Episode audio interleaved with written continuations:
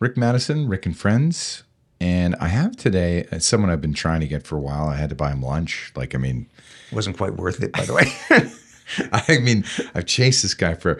No, it's uh, always a delight to talk to uh, Robert Fine. Welcome to the show. Thank you. Nice to finally be here.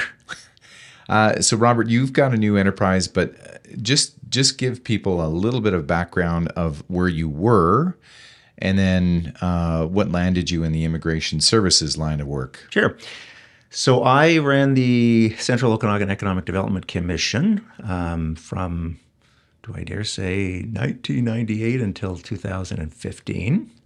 And uh, at that point, I then joined the city of Kelowna to do a little bit of economic development. And then I established something called the Partnership Office, which was uh, designed to create uh, new ways for the city to sort of do business, to be more entrepreneurial and look at new partnership opportunities and to try and sort of uh, innovate local government. And then I retired uh, just about two years ago. So w- you obviously had your eye on what was the horizon.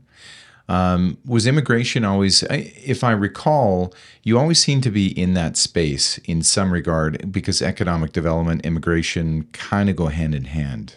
Yeah, I mean it's it's an interesting story. So we go back to 2005, and you know, economic development was traditionally about smokestack chasing. That was the sort of the, the, the dirty name it got. That you're just trying to bring big industries in to try to create employment, and certainly there was some truth to that. But after doing, uh, after sort of being at it for for six or seven years, took a look at the demographics and realized that we had some serious challenges, uh, both currently and more importantly, looking to the future.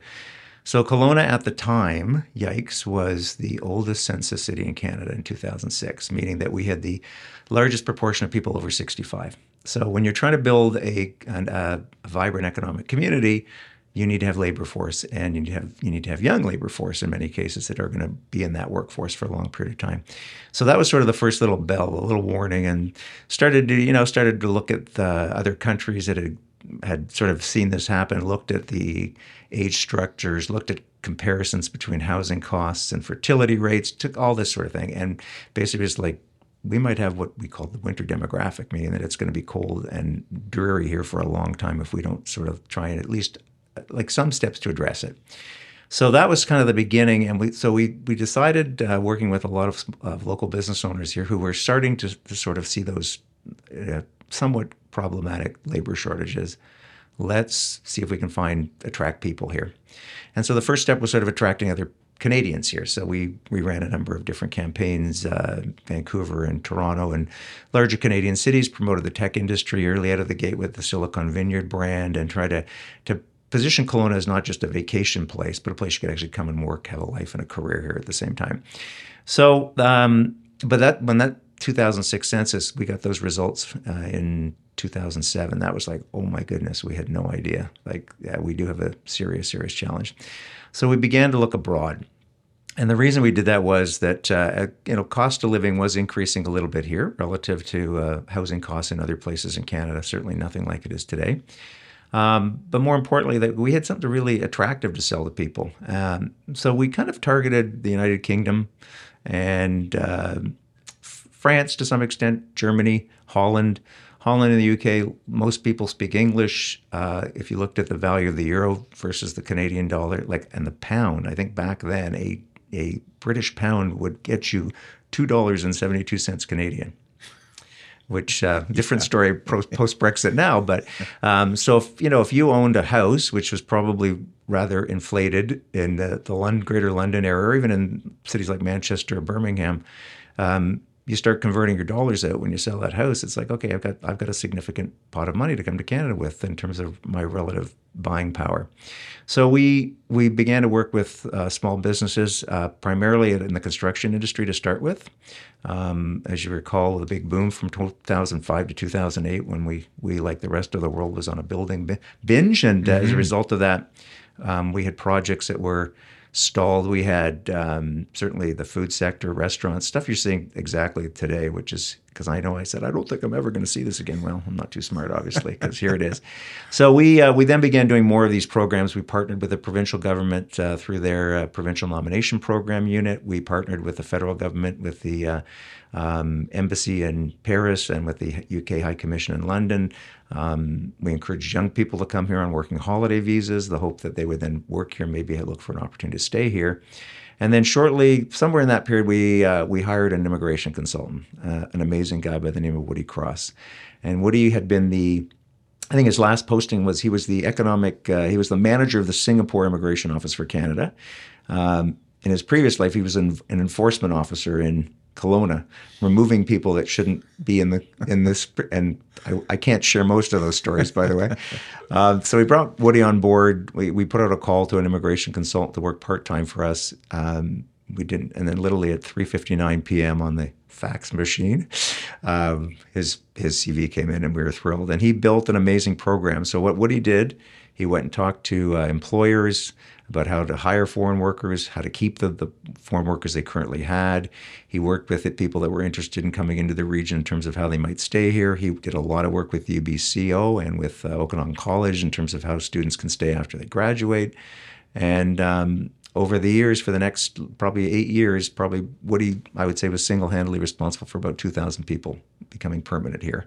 And having a government organization that actually provided those services free of charge to employers. Uh, to give them some guidance. Woody didn't fill out their paperwork and didn't do any of the, the technical stuff. He simply provided advice and strategies to them to make decisions.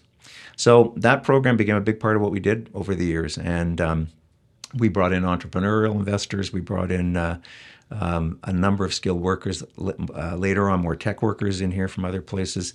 There's some business people in town who we met literally on the road. I talk about geo beans when uh, uh, uh, Lucy and Geo, we met them in the UK. They came to Canada. We kind of gave them the tour, figured out what their fit might look for the community, and then Woody worked with them extensively to help them make their move. And they came in on, on an entrepreneur stream, and of course they're they've now been here. They're Canadian citizens now. So, I mean, they, they're they're it was such gratifying work and um, to be able to be to see like how we could change people's lives. Um, we had a jamaican initiative. When the bridge was being built we had whole, all sorts of shortages with uh, with skilled workers so uh, with the college and with the jamaican government and their training institution uh, called HEART we partnered to um, bring a large number of Jamaican students to get upskilled at Okanagan College and then keep them here for, for jobs. And you probably see more than a few Jamaicans in Kelowna now. And that you do actually, yeah. And yeah. the legacy goes back to 2007, eight when the, the program was going.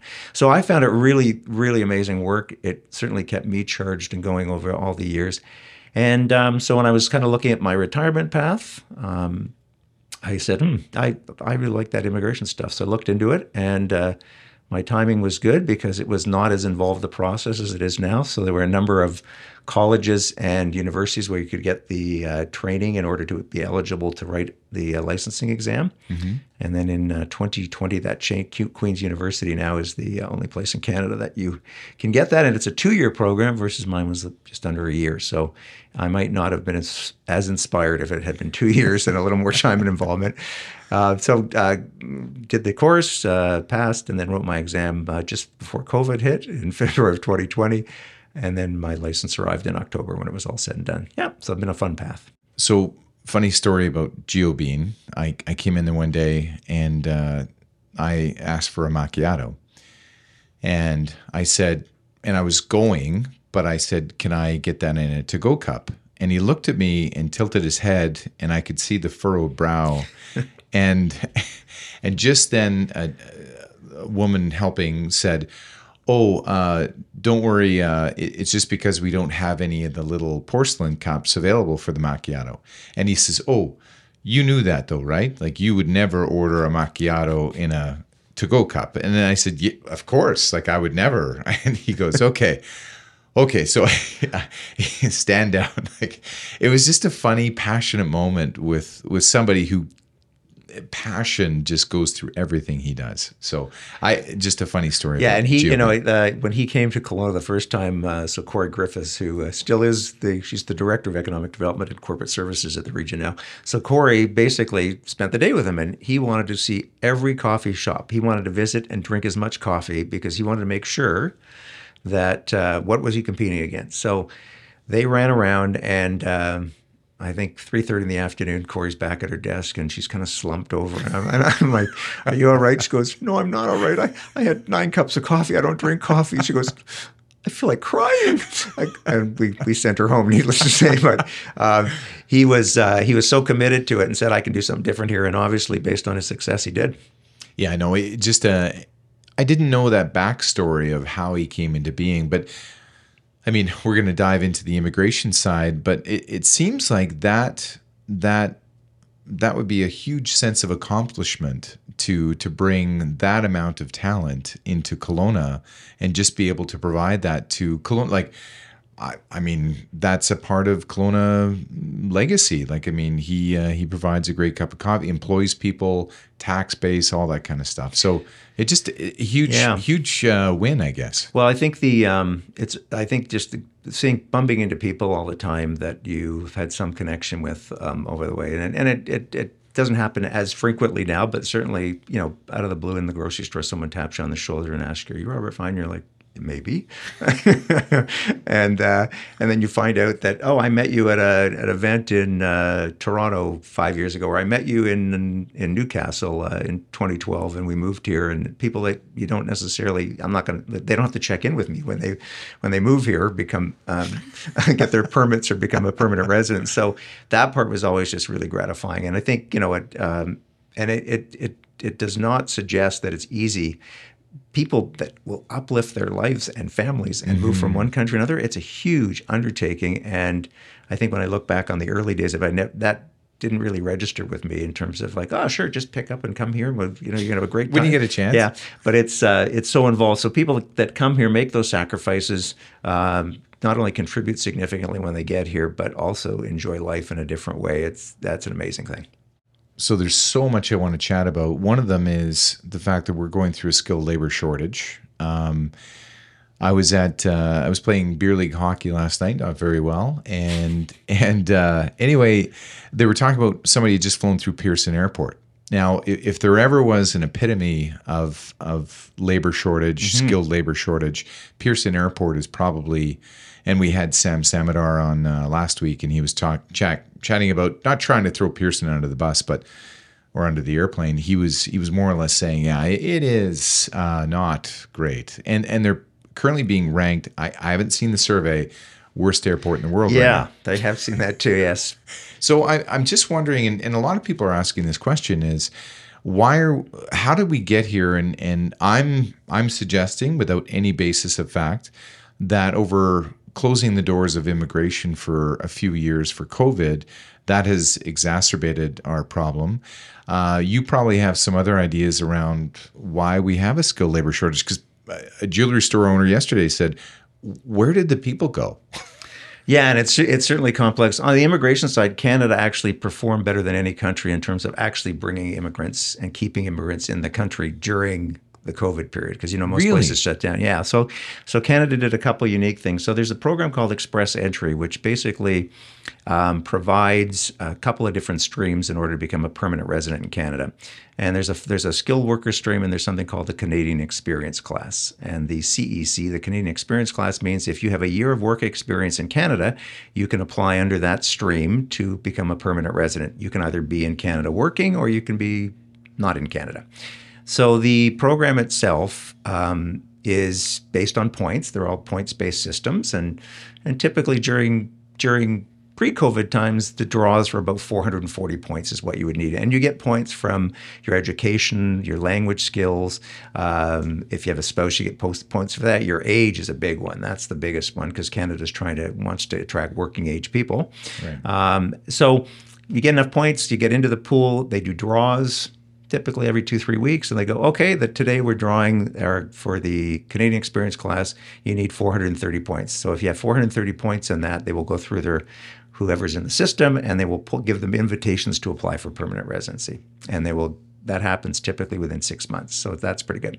So just to point out how canada was being very strategic during covid they did a cec draw and um, the points required was 79 Really? meaning that if you're in Canada and you've got your CEC, you're gonna you're, we're, we're letting you come in and become a permanent resident. So, uh, twenty-seven thousand, I think they processed through that program just just with that one draw.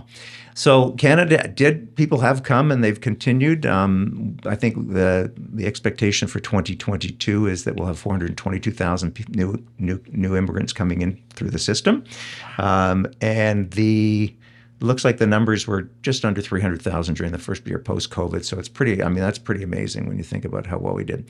So that certainly, like, that has helped buffer. But where the, the bigger question is, where have all the people gone? And there's a couple of explanations. Some of it is uh, people took a look at their lives during COVID and said, I really didn't like the job I was doing. I am not going back to it. And there's some numbers, I haven't seen Canadian numbers, but there's American numbers that show that in an average year, they have about 9% turnover in the labor force in terms of people switching jobs. Mm-hmm. And uh, post COVID was 21%. So that does point to that there's a lot more mobility within the labor market. Um, you've got people that were in COVID related work. So let's say they're hospital or healthcare workers that are so burnt out and fed up they don't want to do that anymore. You've got folks that were working in jobs that were impacted by COVID. The tourism and hospitality sector with restaurants that were closed, uh, hotels, uh, everything related to, to travel who just decided I want a different career. I'm not going to do that anymore. Uh, you had airlines that laid off massive quantities of people. Um, Air Canada didn't lay off that many. Uh, WestJet pretty much cleaned house during during it, and so they're now trying to hire people back now that the travel industry. And I think the uh, they didn't this sort of buildup in demand has been somewhat un, uh, undetermined and not well defined by those companies. So as a result, they weren't really prepared. Um, airports, like all these uh, all those great people that work in security there, and and uh, you need a security clearance to work at an airport. Well, guess what? The people that do the security clearances, they don't have as many of them anymore either. So it just sets off this whole cycle, and I think that that's part of it. People have just made looking at work in a much different way post COVID, and um, you know certainly the impact of having federal benefits that paid for such a significant period of time. Uh, that's had an, and people have gone back to school. Like school enrollment and admissions are up as well. So it's um, I don't have the actual answer to what's happening, but clearly it's creating massive strains not only here in the Okanagan but throughout the country. So you talk about that that strain, and, and I can see the upheaval, and I can see how people are transitioning. Senior experienced people, and, and once they leave a position, I mean, people coming up don't have that mentorship. There's uh, there's going to be a gap in service. Certainly seeing that in the airlines, and and unprecedented demand and people jumping back on travel and that kind of thing. But what I find interesting is is what yeah what you said about the reflection people had. Like people had this moment of reflection going, is my job meaningful to me? Is my life, does it have purpose? And now I'm going to move away from that, maybe go back to school and get something that I want. So that could be one of the biggest strains on our on our workforce. is just this this massive reflection that people had. And that's created this again, I'd say uh, we're probably in it for the next year yeah, and you know, I think you know, from a personal perspective, I I was I worked through the early days of COVID with the city, and um, I decided it was time. This is a good time to retire, and that was it was just part of that sort of. I I had my own sort of window when I could do it, when I wanted to do it. So part of it was having a plan as to what are you going to do when you retire, and I had worked on that at least a little bit. But the bigger question was like, um, this is it. Just it, it for me. I'm I need to be around people in the workforce. So, you know, having, you know, coming into work when we had limited numbers allowed in the building and how you were, it just, it wasn't a great thing. It wasn't a great time. So, yeah, I took a look at things. I'm sure people are doing that as well. And, you know, the age here in the Okanagan, this is, we're the, I think, the fourth oldest census city now. So you've got a lot of people retiring and, the city, for example. I mean, I you'd come in. There's always a big picture of someone on the on the parking lot door about their party coming out. I had more cake in the, in my in my last two years at the yeah. city than my entire life. Um, so that's had a big impact on on change. And I think as people get a little bit older and are more senior in their careers, yeah, I mean. They're, they're looking at things a little bit differently, and I'm sure the ranks of consultants are going to continue to grow as a result of that as well. I would imagine too when real estate prices spiked, that's another indicator that I'm going to cash out and I'm going to take that money. And I, I heard about this anecdotally of people moving back to places in Ontario, Saskatchewan, Alberta, where they have roots there and you know they're in their 60s and their 70s and they just want to go back to their roots and and really live uh, i guess a less expensive life. Um, is that i guess that's the other question i have is around the housing. You work in the immigration sector now. This has got to be a bit of a challenge going forward to you know you find someone then you process them and you get them placed and now all of a sudden where are they going to live? Is is that, that that's going to be yeah. a big part of this isn't it Yeah, and I think the uh, you know the whole the housing issue is is uh, has become a, a big driver as to why uh, certainly a number of businesses do not want to look at hiring a, a foreign national because they, they have some responsibilities in different programs they have different responsibilities. And it's cost it's trying to attract people here. And i think that um, so we've had this influx of people from toronto and vancouver that have sold their houses and and bought here because those markets are crazier than here. And you know, you look at an average house in Toronto at 1.4 million versus in Kelowna at a million. Well, they're not the same house. The average house in Toronto is much smaller. Uh, depending on your location, it's going to be significantly smaller. In Kelowna, you're going to get more products. So, so this has become a very attractive place to live. Climate, all the usual stuff we talk about. So they're moving here. So that keeps the pricing up, and people. This is a desirable place. So housing prices are off the chart, silly for people that are looking. Um, and that does deter. So if you are bringing in a foreign national under something called the labor market impact assessment, and it's a considered a low wage, and low wages means that it is below the provincial median. And what do you think the provincial median in BC is right now? Oof, 20, probably 19, 20. It's 26 and change. Oh my gosh. Yeah. So that's Okay. the median. So if you're you want to hire somebody for less than that, um, there's some obligations, and one of the obligations is you have to you have to ensure that there is housing for them, and they're not paying more than 35 percent of their income on housing. So that's an added burden for you. Um, if you're even bringing them in on a high wage one where you don't have to do that, like that's going to be a question. Well, where can I live? And that is seriously challenging. And I think that the um, you think about the, the the responsibility as a business owner, and you think about the challenge for for and um, someone making that leap across countries and water in many cases to come here to work. Um, and they take a look at, they pull up, okay, well, let's see what I can rent before I come. And they see there's not a lot of product, it's expensive. They look at their wages. Um, that's ha- has a huge impact without question. And I think that the the great unknown in all of this is about, you know, what do we do about housing, affordability?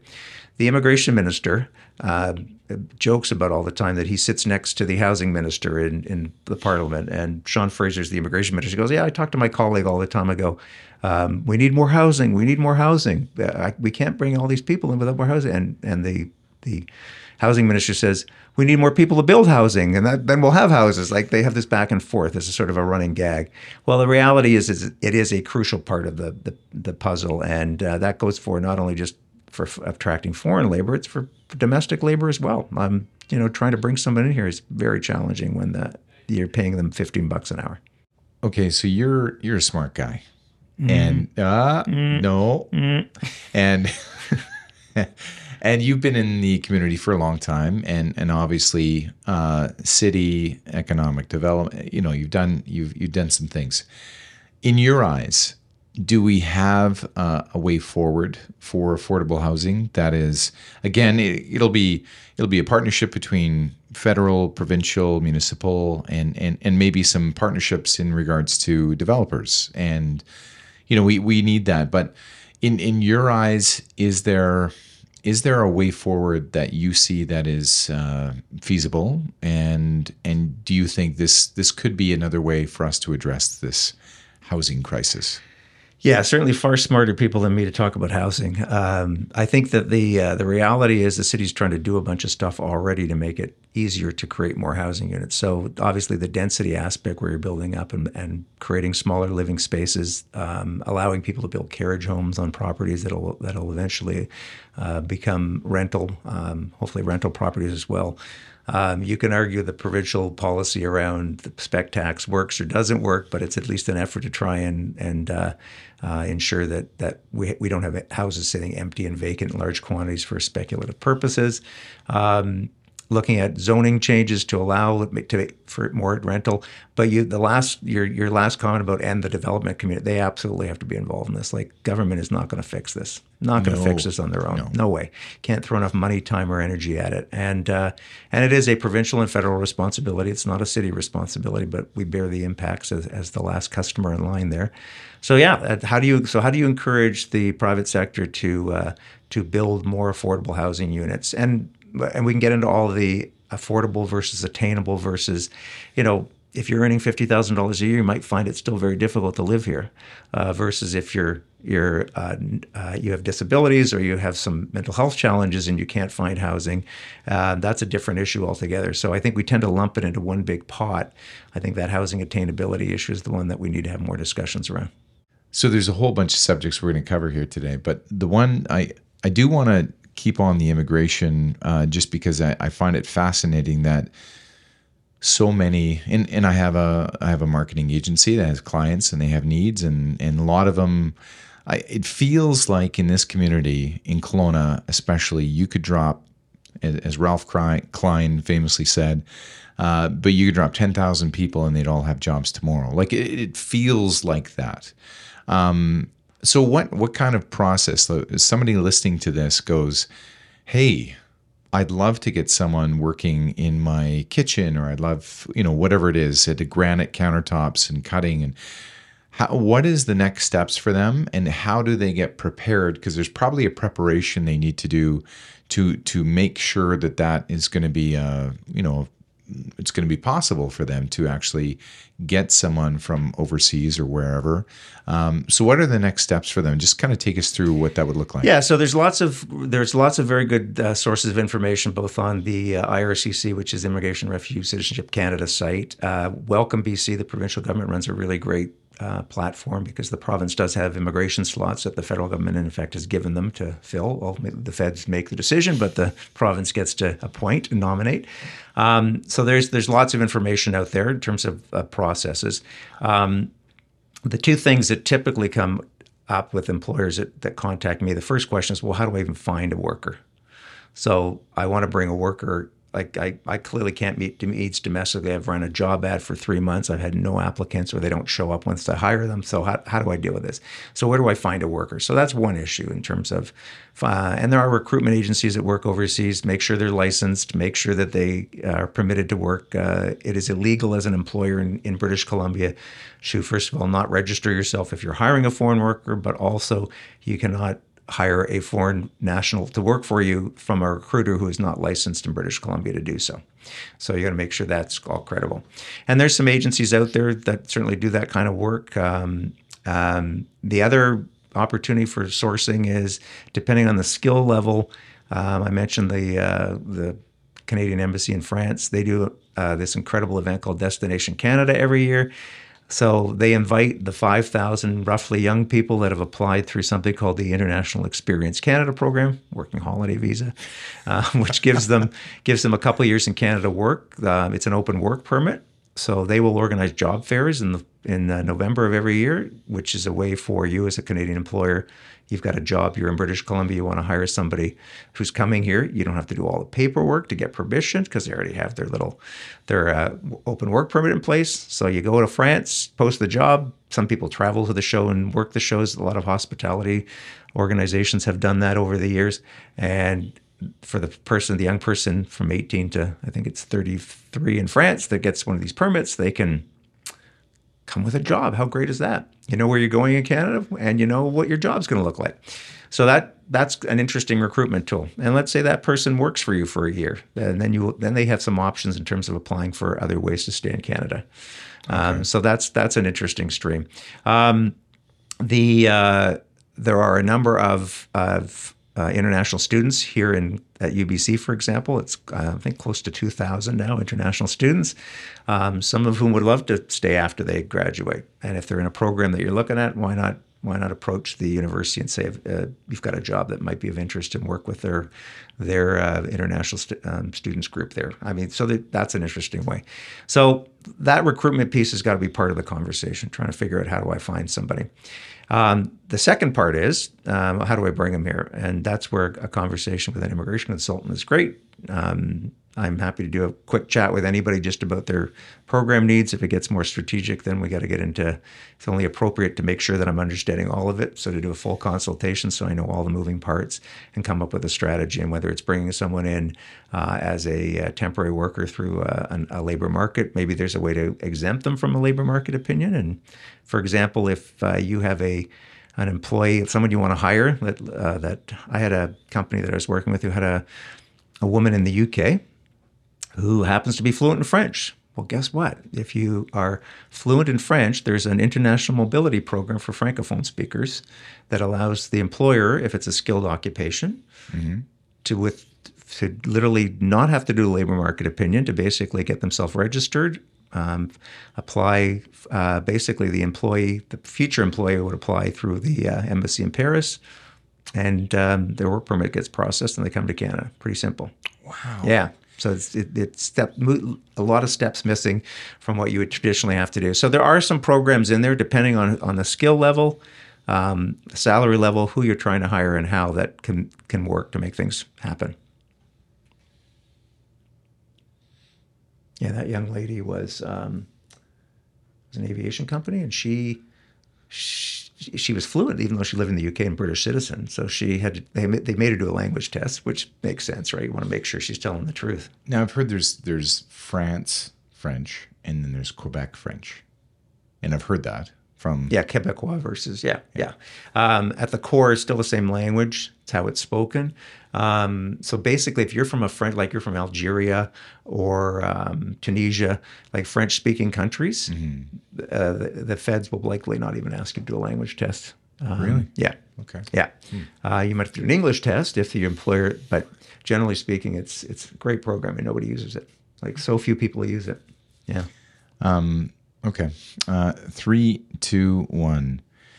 Okay, so a lot of people in you know they're they're listening to this they like what they hear but again there's cost there's cost associated with that and and i don't want to put you into a box here but uh, is is there a range that somebody could look at because i have a friend in in lethbridge alberta runs a pub he's brought in uh, people from ecuador to work in his kitchens because he cannot get canadians to apply to be you know prep kitchen or anything. So he he's had a lot of experience and success with that. And for him, it was about 15 to 17 grand by the time they were landed and processed and everything else. And he found uh, nothing but success. But if somebody doesn't go through all the steps or they fall on, on one of the steps, he said something about he loses some of that that fund. He loses some of that deposit that he's already created for that person. He can't just have another person jump into that slot and just carry on. So just explain to me. Yeah, so it's impossible to get into quoting because every case is different. So it, so basically the fees are based on how much how much work and what the challenge is with that. You know, you may have found an, an amazing employee and then you want to that you want to or potential employee that you want to hire and then comes on board and then it turns out there's a medical inadmissibility, inadmissibility issue or there's some criminality there and that makes so it it sets off all these different processes. It's also you know comes down to how organized the uh, candidate may be or the employer is in the case. And you know if an employer wants to hire hire uh, a foreign national they let's say it's a labor market opinion um, there's a bunch of stuff that they need to provide. And um, so every case is unique. Um, so it, it's really difficult to to. Uh, I mean, I can give you like a, a general range of uh, fees for labor market opinions between two and four thousand dollars to get permission to bring somebody in, mm-hmm. and then the worker has their fees, and that and then there's government fees on top of that. For a, an LMIA, it's thousand dollars. So the non-refundable thing is that when anyone engages with an immigration consultant, we make no promises about success. I, I, you'll never hear me say, hire me and I'll get you your permit. It doesn't work that way, right? So it is a so you're hiring me to provide the best uh, both service, strategy, and focus to get you to the uh, to the hoped outcome. Um, but if that doesn't happen, you've paid the fees, then you're done. On the LMIA side, if you if I bring an employee employee and it doesn't work out, and and uh, I want to bring someone else in, well, that that someone else needs a work permit, needs to go through a process, and there's government fees involved with that. It's $150 for a work permit. It's not a huge part, but that that's probably what he's relating to the fact that I worked with someone. And if if I need to, uh, uh, you know, get an LMIA for a different position or something changes, then there's there could be some impact at the end there as well. So, uh, are you busy? Like, are you busy? And because I would imagine this marketplace, this would be the the perfect storm for you, which is we we don't have enough people. You can get me someone. Yes. Potentially. Yeah. Uh, so are you like flat out busy or are you still able to work on your tennis game? Uh, yes, my tennis game needs some work right now. Uh, the, uh, the, the reality is, yeah, I'm as busy as I want to be in the, in the sense that I I turn work down if it doesn't if I don't feel it's an appropriate fit for me, either both by area of expertise or it's something you know I've had I've had potential clients where the story changes three times in 40 minutes, and mm. I, I, you know that's not going to be good for that process itself. So yeah, it's busy, and it's busy because um, employers, much like they they saw in 2007 8, are looking for answers and want to know how they can actually pull this off.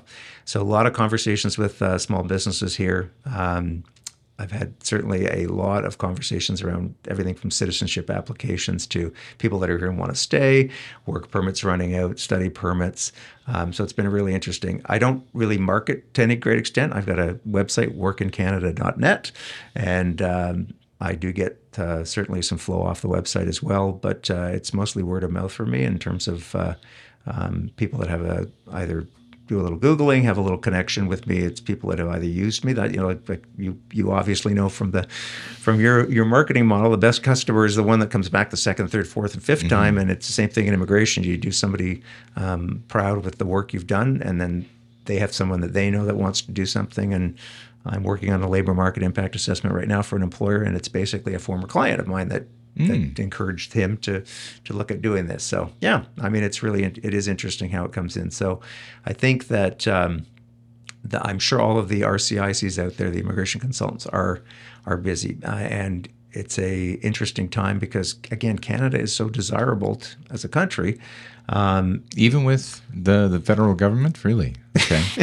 Sorry, I, just... I, won't comment on that. Uh, but no, aside from it, you look at all the world rankings, we're always number one or number two. And there's another two that were out last week, same thing. Um, they see the news that Canada has a million job openings based on the last oh. un- uh, unemployment report. Yeah. Um, and this is a pretty desirable place to come. So as a result of that, um, a lot of people are looking for options so there's uh, some musical questions I want to ask, but I'm I'll, I'll get into those a little bit because uh, another question, and this goes into the when. Um, so somebody's looking today. They've posted on Indeed or wherever, and they can't seem to get any kind of traction. They want to move ahead. Um, how quickly could someone actually land on Canadian soil, start working, like within a year? Six months? Like, I, yeah, I great question. And it really depends on the position, the skill level, and uh, where the person might be coming from. So, uh, so generally speaking, if, if, we if we look at the LMI temporary foreign worker path, and it's uh, we have low wage and high wage. So, if you're in there as a bare minimum, you have to advertise for 30 days on a number of job sites. Uh, then you submit your uh, report, which outlines how many people. Well, then you have to actually interview the people that qualified. You have to complete that work, then you do your submit an employment report and and the actual application, and then Canada adjudicates it. So you're probably realistically speaking, if you did everything, boom, boom, boom, you're realistically looking at having a decision from the government in about two months' time. Uh, from the time you start the process. So then, once you've made the decision, you then have the issue of getting your worker here. Mm-hmm. And depending on where they come from, at, that can add time. So, for example, if you're from a non visa country where you don't need a visa to enter Canada, you could theoretically take your labor market opinion and you could show up at the border uh, and ask them to process it. They may or they may not. CBSA has the discretion. And given you can imagine with some of the border challenges lately, uh, mm. they have been saying, we don't have time for this. Um, I had a client who went to Buffalo actually to get her uh, came in from the UK. They wouldn't process it at Pearson. They said, "No, we haven't got time for this, and uh, but we'll let you in as a visitor for six months." Well, she wants to work. She has a permit. She wants to work, and she had already applied from the UK, but got a little impatient. Decided she'd come and try it at the border. Um, so she did that, and um, she ended up going to Buffalo, uh, to the uh, Fort Erie Buffalo border, where they they will process work permits on Thursday afternoons. So they actually designate an afternoon for people that are either going to flagpole, meaning that I need to leave Canada to get a new permit uh, issued, and she would go from uh, from a visitor with visitor status to actually now having a work permit. Um, so there's different ways. So some people will take the risk and come really quickly. Um, a lot of it comes down to wait times. So if you're in the UK right now, the processing for work permits about 12 weeks. Mm. If you're in, um, well, I just looked at one from uh, Peru, I think it was. That was 139 days. Okay. So that's that's a, a, little bit more time. So so that that will add that. But if you if you're from uh, you know that visa country, non-visa country where you don't need a visa, you just simply hop a, get on a plane, and come across the border and hope they give you a work permit. So a lot of these uh, families that and and we had a, a nanny years ago, Filipino nanny, lovely woman, uh, left her family to come work in Canada, mm-hmm. and she would send a lot of her money back to her family.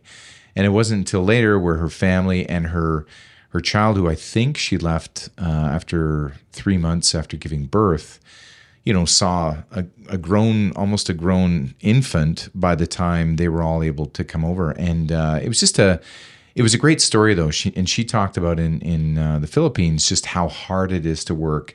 There's actually a height requirement, and you have to have a certain education requirement. She goes to get a job, and it doesn't pay very well is really quite tough. And she goes, in Canada, our, our lives have generally, like, they just gotten so much better. They now own a house, you know, and now they've got multiple families working together and, and really building something. And it's got to be amazing from your standpoint of seeing, again, these success stories of coming from virtually nothing, ripping families apart to really enjoying a future together. Like, I mean, I, I, I kind of get goosebumps of thinking, how much they can be given if if the right opportunity presents itself.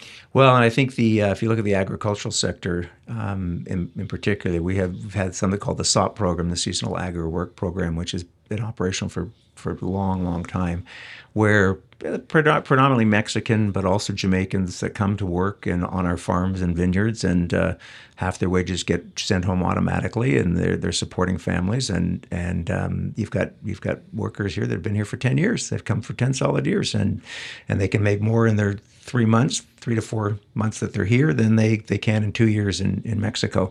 And so they're providing for those families, making a difference. Now, there have been you know Canada. There's been some criticism certainly from um, uh, from some communities that like we should be welcoming these people and giving them a chance to stay here. And um, you know the uh, the sort of the TR to PR route where you're going from temporary residence to permanent residence that we're we should be making that an opportunity. Um, that's been a big part of government discussion debate for a long time. Um, it, it it hasn't happened. I think as you've pointed out the program is designed for that individual to go back home. And you know, a, a, number of reasons why people get rejected for study permits. Um, not so much for work permits. It's like when you apply for an immigration process, I'm going to come to study in Canada. The expectation is when you finish studying, you're going home. Right. And so we talk about ties to your home country as being a big part. Um, and so you'll often see a rejection. Um, I don't believe you have adequate ties to your home country, meaning I don't think you're going to go back to Canada. Well, when you've got a family and children and you're trying to earn income and some of it's being garnished right away and sent back, that's that's significant. So it is it is an it's an impactful part of of improving the quality of life of those folks there, and in many cases it keeps us uh, well fed and well well drunk drank one or the other. So it's an important it's certainly an, an important part of uh, of the ag economy and other sectors as well. Okay so i get to just turn the page here a little bit. Musical background um, and do you have a lot of gigs? Are you taking gigs or because of course uh, as many of you know he is the sinatra guy i guess you could say. Um, is this like are you, are you still doing it? Are you, are you still performing yeah or? absolutely. And i think um, covid uh, certainly was interesting with that. Um, num- the number of cancellations. Uh, actually that we have a wedding that uh, my group's called fine tuned and i've got uh, five amazing backing musicians and uh, um, i'm proud to say range in age from 41 to 82 and so we had our uh, we were booked for a wedding at predator ridge for in 2019 the mm-hmm. wedding was to be in this in uh, 2020. Mm. Uh, we booked it in January 2019, and it has been booked, rebooked, rebooked, and rebooked now four times. Oh, no. And so I finally had a chat with the with the bride to be that this is it. Like one more one more kick at this, and we got to pull the pin. Um, and so I go back. Typically, she phones me. I go back to my band, and I go, guys, are you available in June of 2023 now to do this gig? And uh, and the response I typically get from one of my band members is, yeah, for sure, if I'm alive. I mean, that's I mean, being very practical, but it seems like this has gone on forever. So uh, we we certainly were impacted with that. We've uh, we've done you know we were doing probably ten to twelve gigs a year prior to COVID. We're we did uh, I think we did three last year. We've done, we've done two this year so far. Um, hopefully, we're going to be more public in the fall and get out and start doing working some of the small restaurants and clubs around town. They're, it's just fun. It's a great release, and uh, they're the nicest bunch of guys to hang out with. And and we have an amazing woman, uh, Lucy Benwell, who plays clarinet, sax, and everything else, uh, woodwind related. I and and I, I'm so glad uh, I saw you today. I, I was you know on one of those stupid feeds and it gave me a, a story that somebody told about uh, Sinatra and it was in the latter part of his career and he'd come on and and was sang the first two songs and can't remember what they were but he rolled into the next number and, and he was kind of mumbling and he was forgetting the words and and uh, and the guy telling the story was an excellent storyteller. I won't do it justice, but he said he, he the the symphony was down in the pit and they couldn't see what was happening, so they're just continuing to play and there's these long stretches of gap and and uh, it was getting really awkward and finally one guy stood up in the crowd and started clapping and say we love you frank. It doesn't matter. It we just we just love you and then the whole crowd got up and started to plow and like applaud and and cheer and and uh, frank you know the eventually the the symphony quietened down and everyone he says everyone was sitting backstage going this is it. This is the the end of a legacy. And uh, he looked at the orchestra and and said one two three and hit it again sang and he said he had so much energy and so much vibrancy and he he went on for another five years or something. Like they said it was just a pivotal moment and he was there for that and he couldn't believe it was that one guy standing up and just giving him the love and it was just such a great moment He, um, I saw him on his 77th birthday in Vegas at the uh, Desert Inn in a small showroom with maybe 600 people, and it was all full of celebrities. It was really super cool night and 50 piece orchestra, and f- his son Frank Jr. was conducting at the time, and uh, and my wife kept saying, you know, you're going to destroy your image of your hero. He's going to be just because there were lots of he was he really struggled uh, pretty much from '89 on. He really struggled, and there's a, a some discussion that his wife Barbara would basically get him pilled up and on stage and he, that he didn't he, he wasn't all that clear in the head when he was on stage because of the medication he was on and but um, I said no I got to see him anyway. Got to got to I don't care. He could he could sit there like a lump for an hour. At least I said I've seen him and I'm gonna hear some nice music. So he um, came on and uh, he had a teleprompter that he was using but his his eyes weren't great either. And uh, so the tele, the tele you could see the, you know he would look at it particularly if he was sitting down he'd have a, a peek at it uh, and he'd he'd screw up a word every now and then. Um, so on that particular night he introduced a song did it and then introduced the exact same song again. But nobody said a word. Yeah, there, yeah. there wasn't a sound. No. No um, and uh, his son you know he introduced his son. He goes this is Frank Jr. my son. Um, his mom told give the bum a job you know that, and Frank Jr.'s looking at her like what um, momentarily not really realizing where he was. And so Frank Jr. was there to keep him on on balance and and keep him sort of focused if there were any issues. He got lost in one or two songs. Who cares? It was spectacular and he sounded great. Um, just tore the roof off the place and it was just an amazing amazing night. I was just buzzing for a couple days after. And part of it's seeing the legend of who he is um, but you know the uh, there are so many stories you can tell about the guy but you know and i think there's people that were very protective of him as he got older and that that's not how you want to be remembered for this sort of befuddled guy slumped over in a chair on a stage but um, he, um, yeah, he, uh, his, I think his last concert, well, it was a, he did five songs at his charity golf tournament in Palm Springs in, in 1995, and uh, it was pretty rough.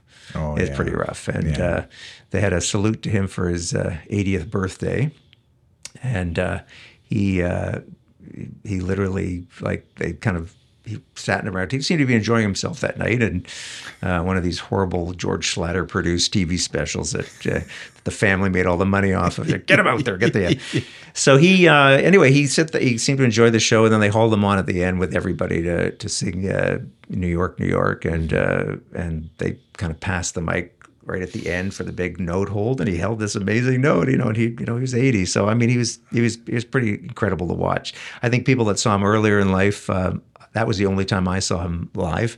Um, yeah, just talked about the. My mother went to Maple Leaf Gardens in Toronto in 1976, I think, to see him, and and of course, being a teenager, we made fun of him. Yeah, you know, yeah. and uh, my mother was just on. She was just a excitable ball for five days, and, and finally the show comes. And the Gardens is probably the worst place on earth you could ever see. it. Acoustically, yeah, yeah, yeah, yeah. really, really poor.